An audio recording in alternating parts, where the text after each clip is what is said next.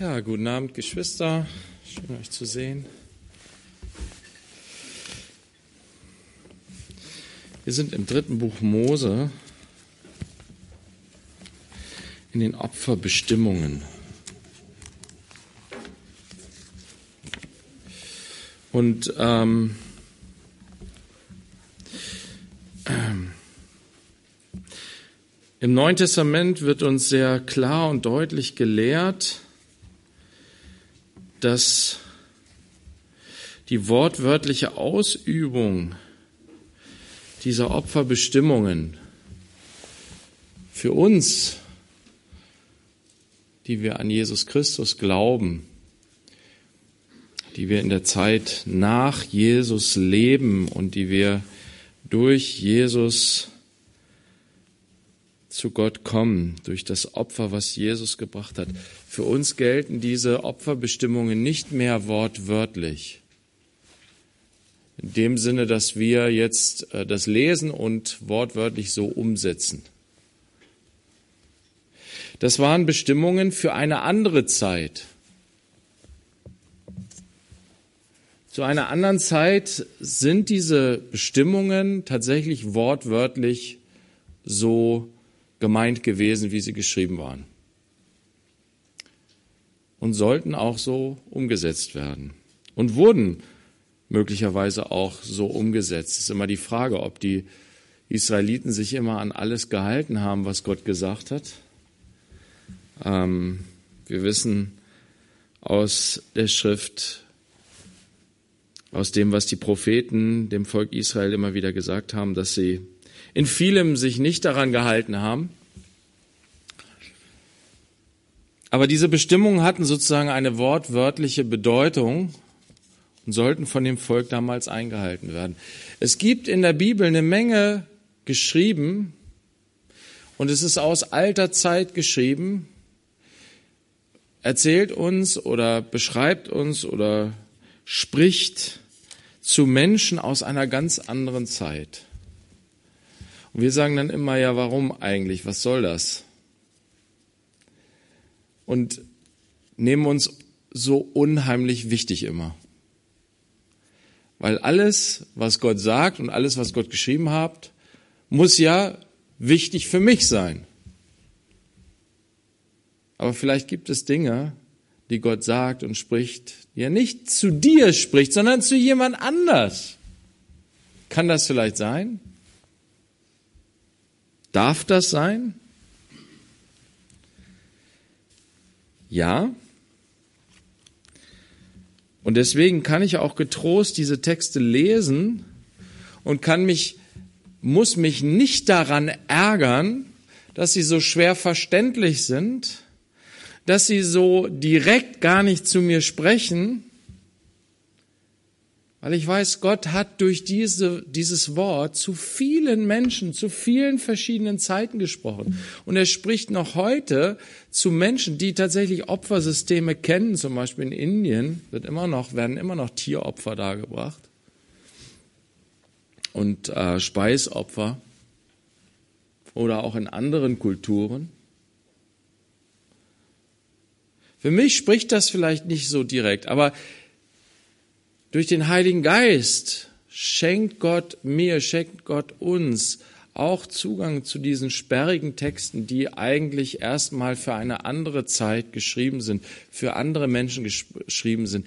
Ja, ich darf, ich kann durch den Heiligen Geist auch aus diesen Texten etwas ziehen, etwas lernen über Gott. Er kann zu mir durch diese Texte sprechen, aber es ist eben nicht auf dieser oberflächlichen Art und Weise, auf den ersten Blick. Aber daran sollten wir uns nicht irgendwie stören, da sollten wir uns nicht grämen, auch wenn wir manchmal Dinge lesen und sie sprechen erstmal überhaupt nicht zu uns.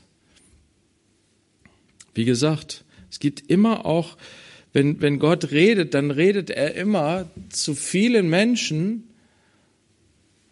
und wenn du tatsächlich gerade nicht angesprochen wirst, dann kann das auch daran liegen, dass Gott vielleicht gerade nicht zu dir spricht, sondern zu jemand anders. Es kann auch in der Predigt mal so sein. Dann sitzt du vielleicht in der Predigt im Gottesdienst und denkst so, das geht irgendwie, das ganze Thema geht so an mir vorbei irgendwie. Das hat mir irgendwie überhaupt gar nichts zu sagen. Und weißt du, was du dann machen kannst? Du kannst dich ärgern. Du kannst irgendwie innerlich mit dem Prediger schimpfen und grollen und sagen, warum erzählst du so einen Quark? Das nervt, das geht mich überhaupt nichts an, das bringt mir überhaupt nichts. Das bringt mir nichts. Ne? Stattdessen kannst du beten dafür, dass Gott sein Werk tut und durch das, was gesprochen wird, die Menschen, die Geschwister ermutigt, zurechtführt, zurechtbringt, die genau das hören müssen. Dabei muss man dann immer aufpassen, dass man nicht vielleicht einfach nur zu doof ist, zu merken, dass Gott einem gerade doch was zu sagen hat. Man stellt sich ja schnell, man hat ja schnell diesen Gedanken, ja, genau, das ist gut, dass der das jetzt hört. Weil der braucht das oder die braucht das ganz klar. Dieses Wort braucht. Moment. Brauche ich es vielleicht? Herr, meinst du mich? Guck mal, diese Haltung, das, das war eine herrliche, das war eine wunderbare Situation, eine wirklich krasse Situation, wo etwas von dem Guten, was Jesus seinen Jüngern schon nahegebracht hat, zum Vorschein kam.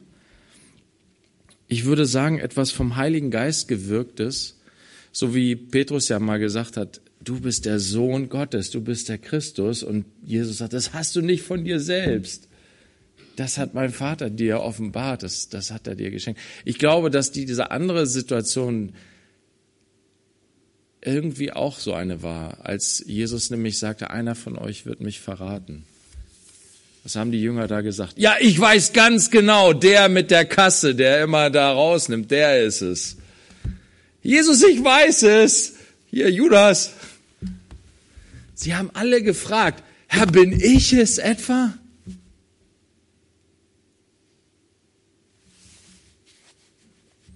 Wisst ihr, und das sollte unsere Herangehensweise sein, wenn wir das Wort Gottes lesen, wenn wir, wenn wir uns auch unter das Wort Gottes setzen in einer Predigt oder so, sollten wir diese Haltung haben. Herr, bin ich es, von dem hier die Rede ist?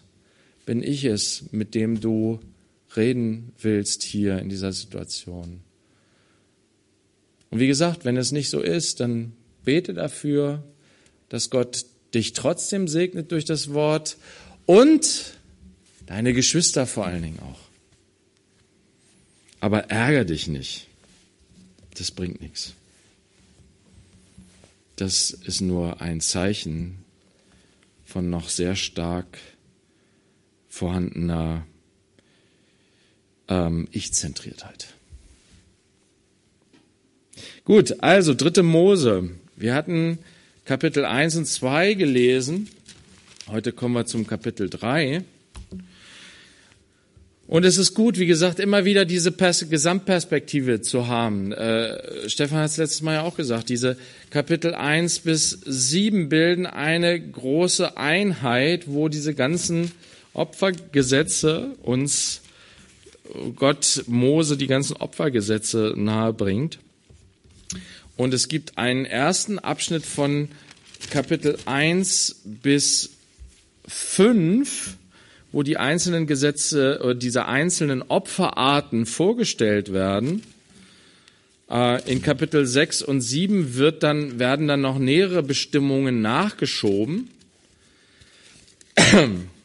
Wir haben als erstes hier das Brandopfer in Kapitel 1, das sozusagen die Grundlage von allem ist. Ein Tieropfer, ein Ganzopfer, das nämlich ganz verbrannt wird derjenige, der es opfert und auch die Priester haben von diesem Opfer nichts Materielles.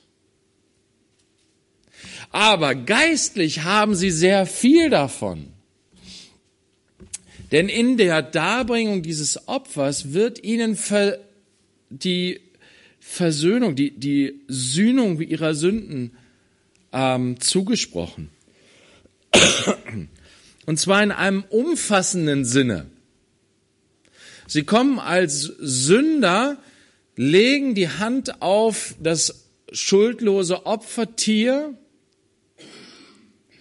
Sie schlachten dieses Tier, sie töten dieses Tier, sie, sie übertragen ihre Sündhaftigkeit auf dieses Tier, töten dieses Tier, denn der Sünde Soll, der Sünde Lohn ist der Tod. Das Blut wird vergossen und durch das Vergießen des Blutes entsteht Vergebung, Versöhnung, Sühnung der Sünde. Das Blut wird dann an den Altar vergossen und das ganze Tier wird verbrannt und der Rauch steigt zu Gott auf. Und das Ganze ist ein wohlgefälliger Geruch für den Herrn. Das ist die Grundlage aller Opfer, das Brandopfer, das Ganzopfer. Es steht für die ganze Hingabe Jesu Christi, der als Opfer für unsere Sünde sich ganz hingegeben hat, der sein Blut vergossen hat zur Vergebung unserer Sünden, wie wir es nachher im Abendmahl feiern und bekennen. Dieses Brandopfer ist die Grundlage. Es ist auch tatsächlich ähm, materiell die Grundlage. Wir werden in Kapitel 3 sehen, dass das Heilsopfer, die Bestandteile der, des Tieres, des geopferten Tieres, das auf dem Brandopfer verbrannt wird, auf dem Brandopfer drauf sozusagen gepackt wurde. Darunter war das Brandopfer sozusagen oder die Reste des Brandopfers und dann wurde von dem Heilsopfer noch das, die, die Fettteile da oben drauf gepackt. Und äh, bei dem Speisopfer steht das nicht ausdrücklich drin, aber es ist sich ebenfalls so vorzustellen. Denn es gab ja nur diesen einen Brandopferaltar. Und auf diesem Altar wurde all das dargebracht, wurde all das in Rauch ähm, im, äh, ins Feuer gebracht. Überall steht immer, dass es ein Feueropfer ist. Feuer als ein Symbol des Gerichtes. Durch das Opfer wird Gericht ausgeübt. Und das Brandopfer signalisiert dieses, dieses Opfertier, auf das die Sünde übertragen wird. Es wird ganz verbrannt. Es wird ganz dem Feuer übergeben. Und das ist ein Bild für das zukünftige Gericht im Feuer, der Feuersee, von dem die Offenbarung spricht. Oder das Feuer, was nicht erlöscht, von dem Jesus spricht. Das Feuer der Hölle. Und Jesus ist sozusagen, hat dieses Feuer der Hölle durchlebt und durchlitten am Kreuz von Golgatha für uns dass wir nicht in das Gericht kommen, dass wir nicht ins Feuer kommen und völlig verbrannt werden. Nein, unser Opfer, und da, darin wird sozusagen das Brandopfer für uns lebendig, nämlich da, wo Jesus sich voll und ganz für uns hingegeben hat, werden wir aufgerufen, Römer 12, bringt nun eure Leiber als lebendiges Opfer dar. Und zwar als Ganzopfer. Das ist der vernünftige Gottesdienst.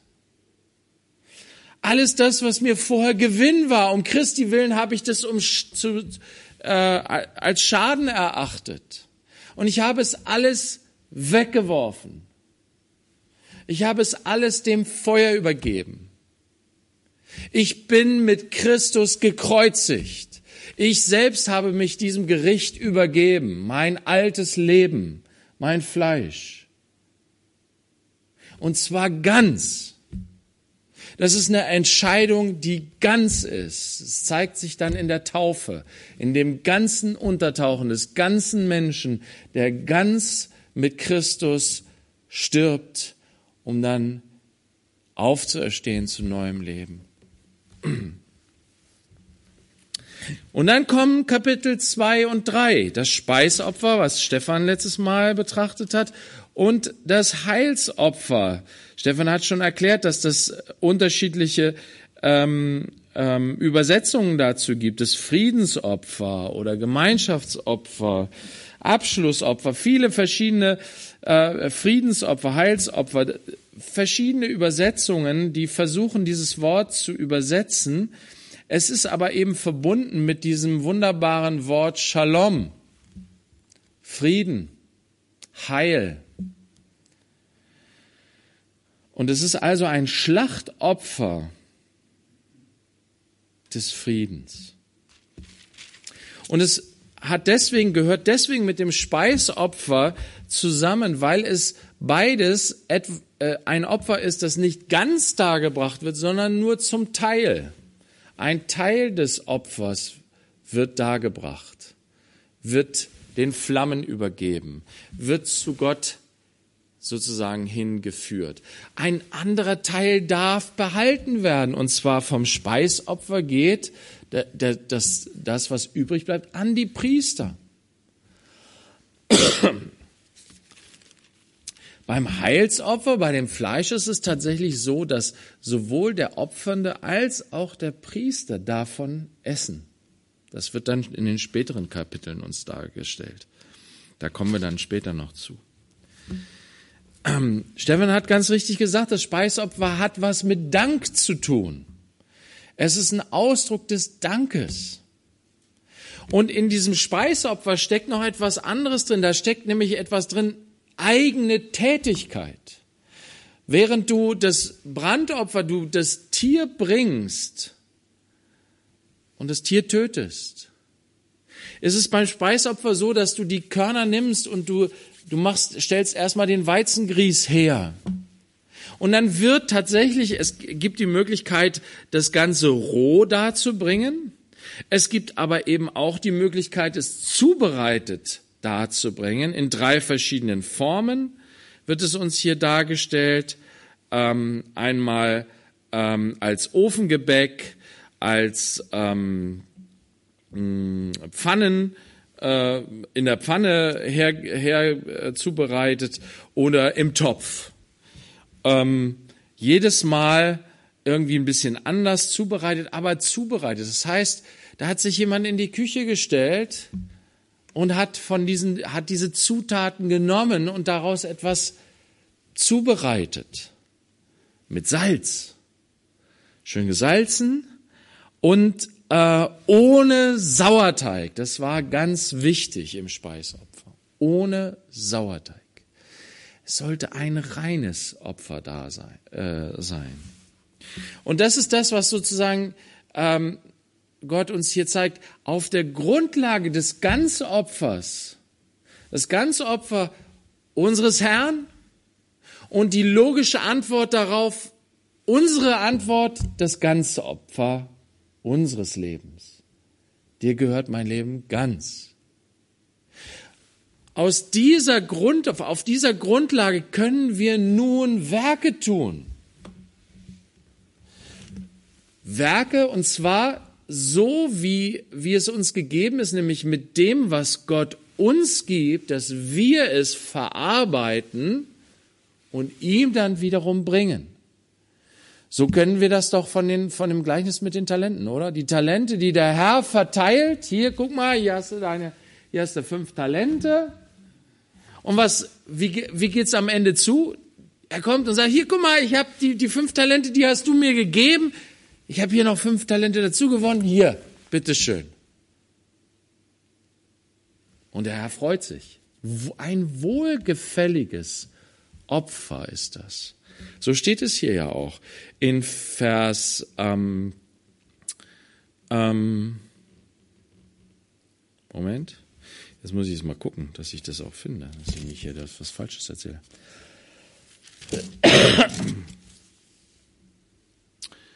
ähm, ja, da. In Vers 2 äh, am Ende heißt es, ein Feueropfer ist es als wohlgefälliger Geruch für den Herrn. So wie es beim Brandopfer steht, das Brandopfer ist für Gott wohlgefällig, aber das Speisopfer ist auch wohlgefällig. Wichtig ist aber die Reihenfolge.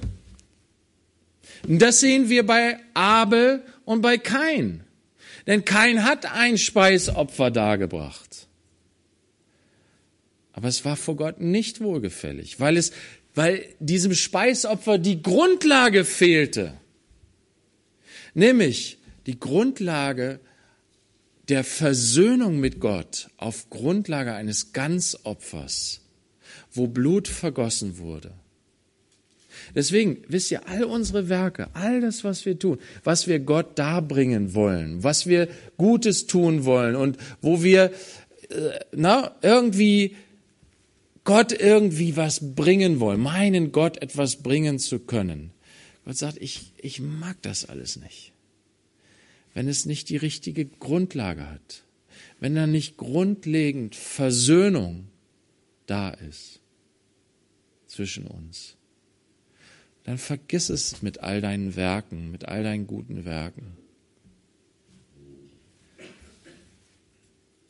Das brauche ich nicht. Dafür steht auch dieses Ungesäuerte. Ne? Also das sollen reine, gereinigte Werke sein. Wisst ihr, Werke, gute Werke erkennst du nicht nur daran, dass sie ähm, übereinstimmen mit dem, was Gottes Gebote sagen, sondern es geht immer auch um die Motivation. Paulus sagt, wenn ich noch so viele gute Werke tun würde und hätte die Liebe nicht, dann wäre das nichts. Das heißt, es muss eine grundlegende Erneuerung des Wesens, eine grundlegende Erneuerung meiner Motivation stattfinden damit die guten Werke, die ich tue, ihm auch wohlgefällig sind, dass sie ihn verherrlichen und nicht am Ende mich selbst verherrlichen. Und das ist nichts, was sozusagen, was du durch äußere Faktoren herstellen kannst. Es muss tatsächlich im inneren Herzen geschehen. Im Innersten des Menschen muss es geschehen. Dieses, es muss ein Werk des Heiligen Geistes sein. Dieses, was Paulus sagt. Ich bin mit Christus gekreuzigt. Nunmehr lebe nicht mehr ich, sondern Christus lebt in mir. Er hat sich für mich ganz hingegeben. Ich habe mein Leben auf den Altar gelegt. Ganz. Ich gehöre ihm ganz. Ihr gehört nicht mehr euch selbst, sagt Paulus, sondern dem, der euch erkauft hat. Ich bin ganz dein, so wie wir es im Hohelied lesen. Er ist mein und ich bin sein. Dafür steht das Brandopfer, dafür steht, das ist die Grundlage. Und das Speisopfer und auch das Heilsopfer sind die Folgen davon. Und in dieser Folge sind sie dann auch Gott wohlgefällig. Und wir sehen, dass dann später die Reihenfolge auch teilweise umgedreht ist, aber das Brandopfer kommt immer zuerst in den Aufzählungen. Ähm, wir gehen jetzt weiter in Kapitel 3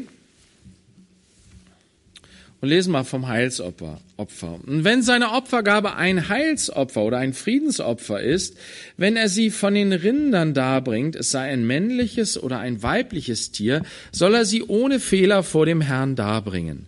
Und er soll seine Hand auf den Kopf seines Opfers legen und es am Eingang des Zeltes der Begegnung schlachten. Und die Söhne Aarons, die Priester, sollen das Blut ringsherum an den Altar sprengen, und von dem Heilsopfer soll er dem Herrn ein Feueropfer darbringen. Das Fett, das die Eingeweide bedeckt, und alles Fett, das an den Eingeweiden ist, die beiden Nieren und das Fett, das in ihnen und an äh, das an den Lenden ist und den Lappen über der Leber bei den Nieren soll er es abtrennen. Und die Söhne Aarons sollen es auf dem Altar in Rauch aufgehen lassen, auf dem Brandopfer auf dem Brandopfer, das auf dem Holz über dem Feuer ist. Ein Feueropfer ist es als wohlgefälliger Geruch für den Herrn. Das ist die erste Möglichkeit. Du kannst ein Rind darbringen. Zweite Möglichkeit ab Vers 6. Wenn seine Opfergabe vom Kleinvieh ist, für den Herrn als Heilsopfer ein männliches oder ein weibliches Tier, soll er sie ohne Fehler darbringen. Wenn er ein Schaf darbringt als seine Opfergabe, dann soll er es vor dem Herrn herbeibringen und er soll seine Hand auf den Kopf seines Opfers legen und es vor dem Zelt der Begegnung schlachten. Und die Söhne Aarons sollen sein Blut ringsherum an den Altar sprengen, und vom Heilsopfer soll er sein Fett als Feueropfer dem Herrn darbringen, den ganzen Fettschwanz, dicht beim Schwanzwirbel soll er ihn abtrennen, und das Fett, das die Eingeweide bedeckt, und alles Fett, das an den Eingeweiden ist, die beiden Nieren und das Fett, das an ihnen und an das an den Lenden ist, und den Lappen über der Leber, bei den Nieren soll er es abtrennen. Ganz genaue Anweisungen, welche Teile abgetrennt werden sollen, genau wie beim Rind. Nur es gibt noch ein zusätzliches Fettteil, was da mit verbrannt werden soll. Das ist da von diesem Schwanzwirbel. Und der Priester soll es auf dem Altar in Rauch aufgehen lassen. Eine Speise des Feueropfers für den Herrn ist es. Und wenn seine Opfergabe eine Ziege ist, dann soll er sie vor den Herrn herbeibringen und er soll seine Hand auf ihnen ihren Kopf legen und sie vor dem Zelt der Begegnung schlachten. Und die Söhne Aarons sollen ihr Blut ringsherum an den Altar sprengen. Und er soll davon seine Opfergabe als Feueropfer dem Herrn darbringen. Das Fett, das die Eingeweide bedeckt und alles Fett an den Eingeweiden ist. Und die beiden Nieren und das Fett, das an ihnen und an das an den Lenden ist und den Lappen über der Leber. Bei den Nieren soll er es abtrennen. Und der Priester soll sie auf dem Altar in Rauch aufgehen lassen. Eine Speise des Feueropfers ist es als wohlgefälliger Geruch, als Fett gehört dem, alles Fett gehört dem Herrn. Eine ewige Ordnung bei euren Generationen in allen euren Wohnsitzen. Keinerlei Fett und keinerlei Blut dürft ihr essen. Dieses Gebot, dass kein Fett und kein Blut gegessen werden darf, das wird später nochmal äh, äh, noch sehr verstärkt. Da werden wir jetzt nicht äh, so drauf eingehen. Aber wir sehen hier also drei verschiedene, zwei verschiedene Möglichkeiten. Einmal kann ein Rind dargebracht werden, einmal kann ein Kleinvieh dargebracht werden. Bei den Kleinviehen kann es ein Schaf sein oder eine Ziege. Warum keine Tauben? Weil Tauben nicht wirklich irgendwo Fett haben, was man so darbringen kann wie diese Tiere hier. Und ähm, also dieses Prinzip, dass man jetzt wirklich nur das Fett herausnimmt, um es dann zu verbrennen, kannst du bei den Tauben so wahrscheinlich nicht so umsetzen. Ähm, Letztendlich ist es ja auch kein Pflichtopfer, das Heilsopfer, sondern es ist ein freiwilliges Opfer. Wenn du es darbringen willst und du kannst es nicht bezahlen, dann geht's halt eben nicht. Dann bringst du halt ein Speisopfer. Ist auch gut. Ist Gott auch wohlgefällig? Freut er sich auch drüber. Das Friedensopfer. Erstmal wie gesagt, ist es auf der Grundlage des Friedens, den wir mit Gott haben. Wodurch haben wir Frieden mit Gott? Römer 5, Vers 1.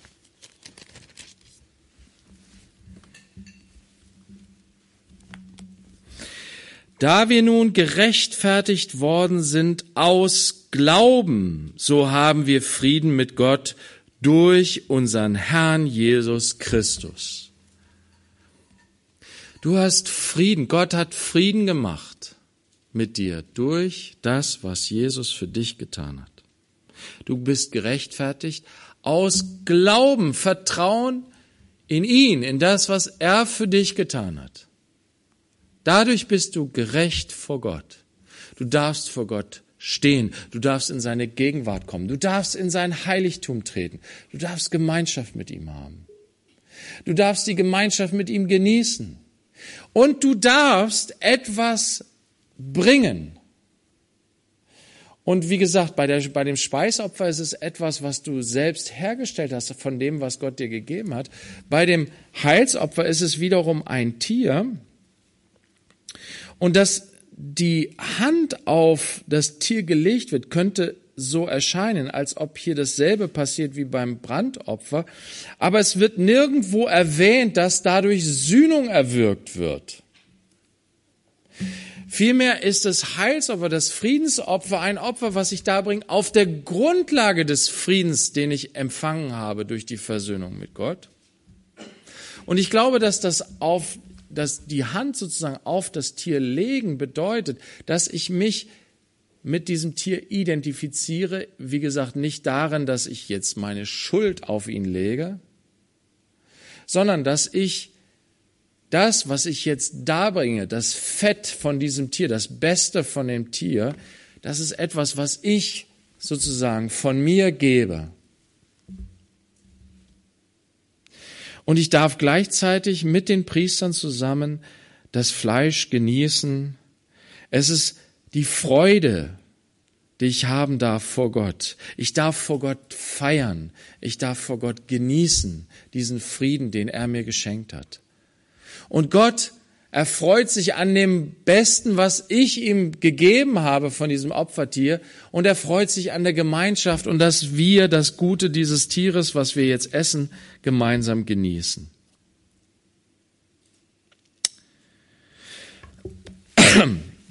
Der Friede, den Frieden haben wir durch den Glauben an Jesus. Dadurch sind wir vor Gott wohlgefällig, dass wir Jesus vertrauen, unserem Opfer, unserem Schlachtopfer. Und das Heilsopfer ist das Freudenfest darüber. Ist das Fest, was wir feiern, weil wir Frieden haben mit Gott. Ich fand es ganz interessant, dass ähm, welche Teile hier sozusagen dann geopfert werden. Das Fett wird genannt, aber es wird sehr oft von den Eingeweiden gesprochen. Das Fett, was auf den Eingeweiden ist. Ja, die Nieren selbst sogar sollen dargebracht werden.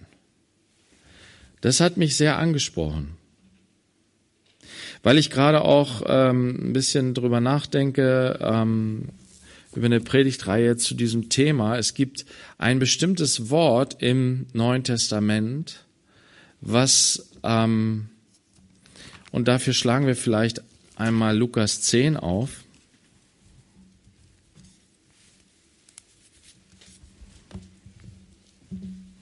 Ihr kennt alle das Gleichnis vom barmherzigen Samariter.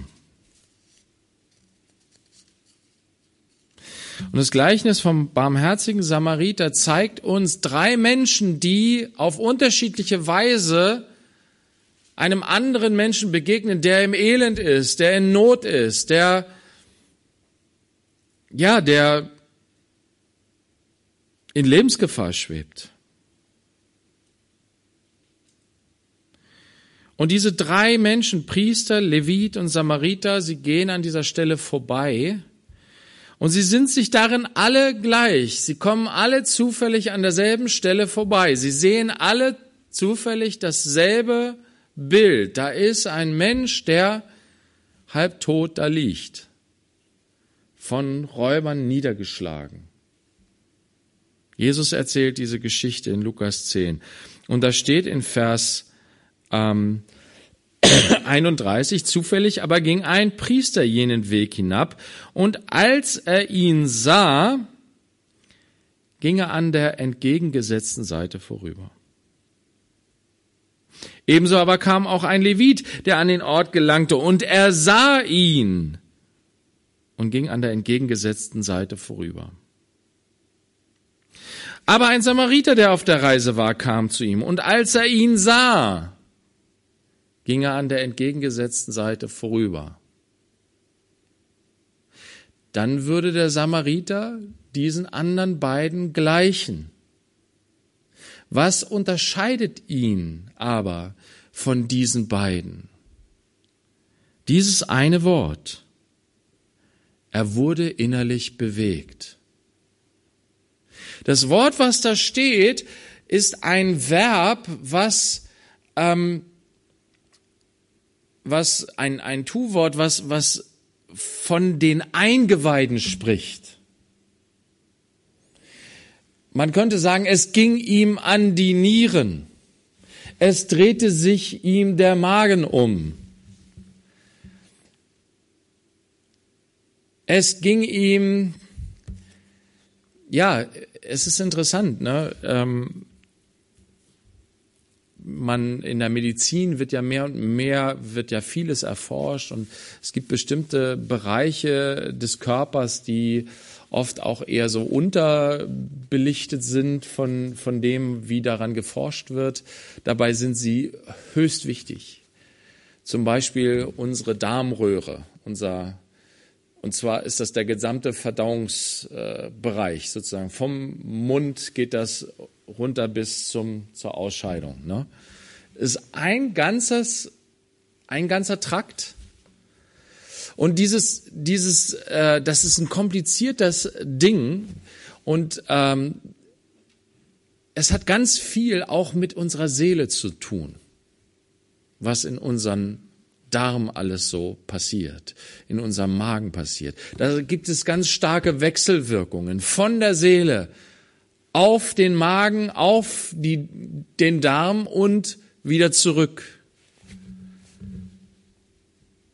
Und hier wird uns gesagt, dass der Samariter sich dadurch unterschied, na, wir, wir, wir, wir kennen natürlich oder wir, wir mögen den Begriff Herz hier natürlich lieber. Ne? Das Herz ist ja auch ein inneres Organ.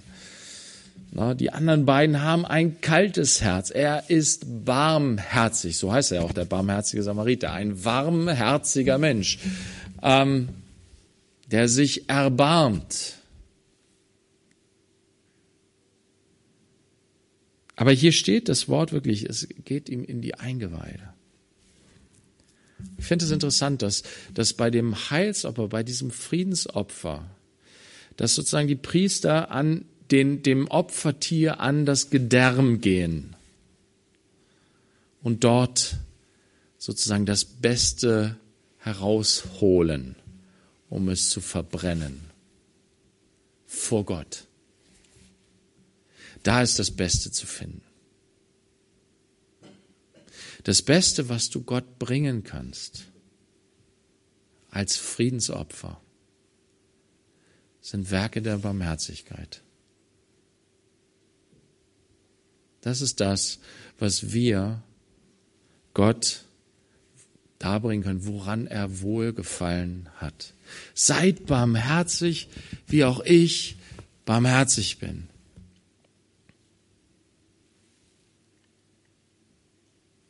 Lasst euch innerlich bewegen. Wenn ihr gerechtfertigt seid aus Glauben, bleibt nicht da stehen, bringt auch Heilsopfer da, bringt auch Friedensopfer da.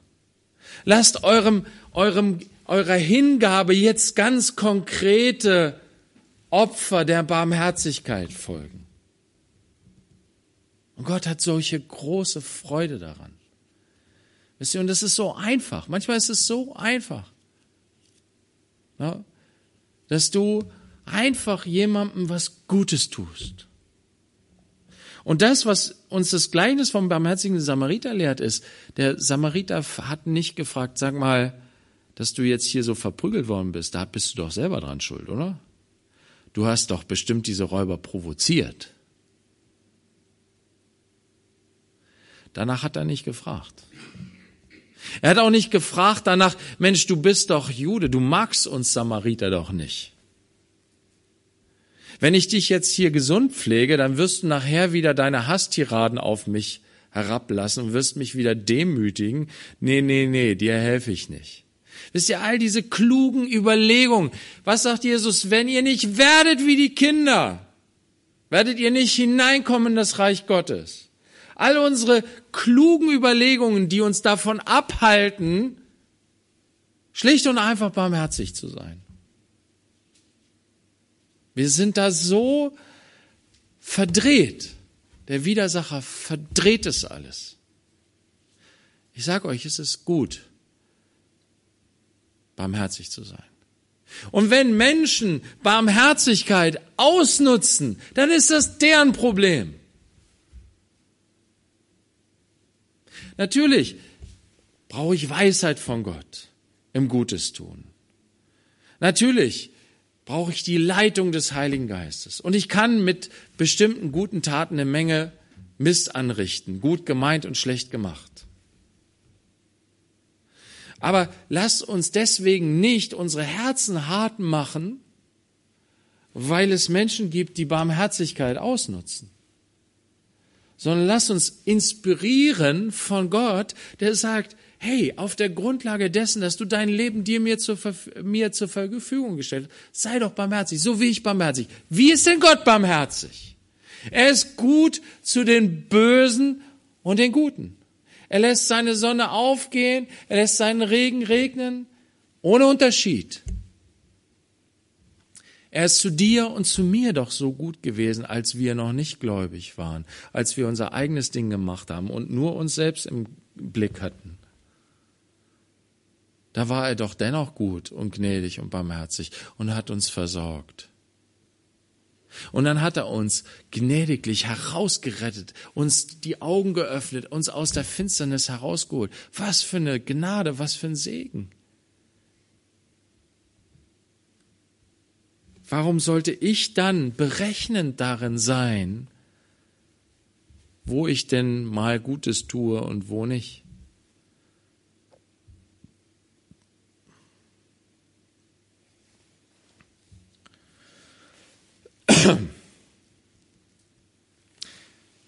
Die Grundlage ist der Friede, den Gott mit uns gemacht hat. Er hat sich ganz hingegeben.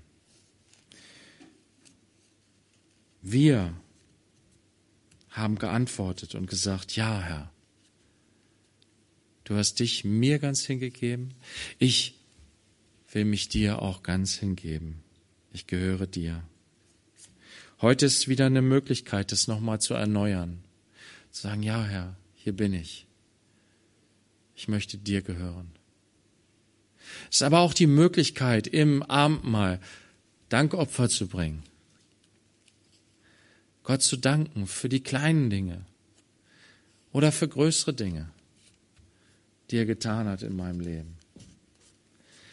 Segnungen zurückzugeben sozusagen in Form von Lob.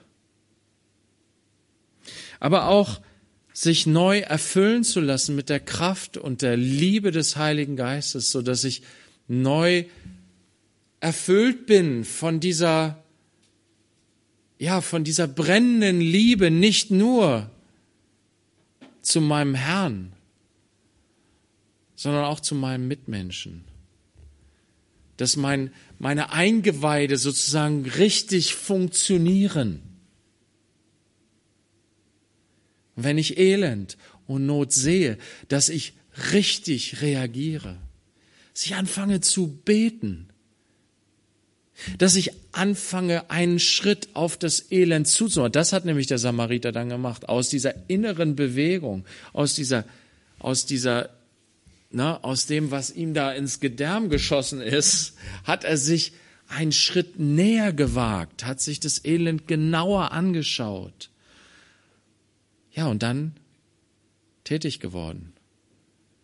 Das zu tun, was zu tun ist, um diesen Menschen zu helfen, die Wunden verbinden, Öl und Wein drauf zu gießen, ihn auf das Tier zu setzen, ihn in die Herberge zu bringen, für ihn Sorge zu tragen, am nächsten Tag auch noch Geld dazulassen, damit er weiter versorgt wird.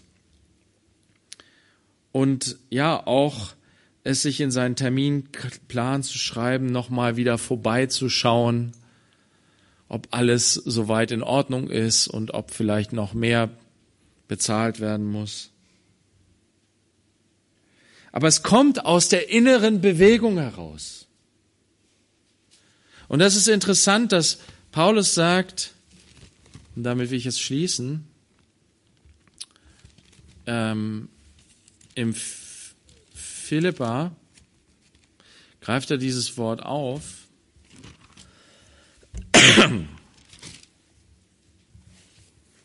und sagt, in Philippa 1, Vers 8. Gott ist mein Zeuge, wie ich mich nach euch allen sehne, mit der herzlichen Liebe Christi Jesu. Wisst ihr, was da wortwörtlich steht?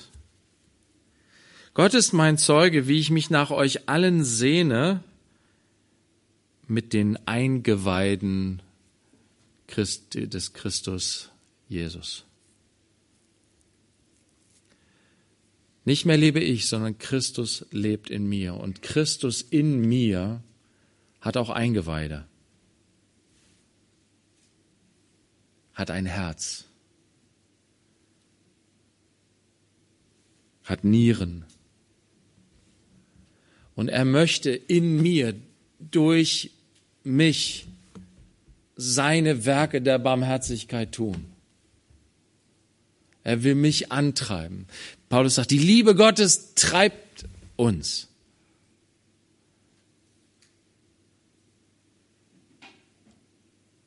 Lass uns dafür beten, dass Gott das auch tut, wenn wir das Abendmahl nehmen, dass diese Liebe, die er uns gegeben hat, diese Barmherzigkeit, diese volle Hingabe, ja, dieses, diese Barmherzigkeit, die so gnädig ist und die nicht danach fragt, ob wir es verdient haben, dass er sich unserer erbarmt hat, dass sie uns inspiriert auch für unser Tun, so dass wir, wenn wir hinausgehen in den kommenden Tagen, Wochen, dass wir, ja, dass wir Gott solche Heilsopfer, Friedensopfer bringen. Amen.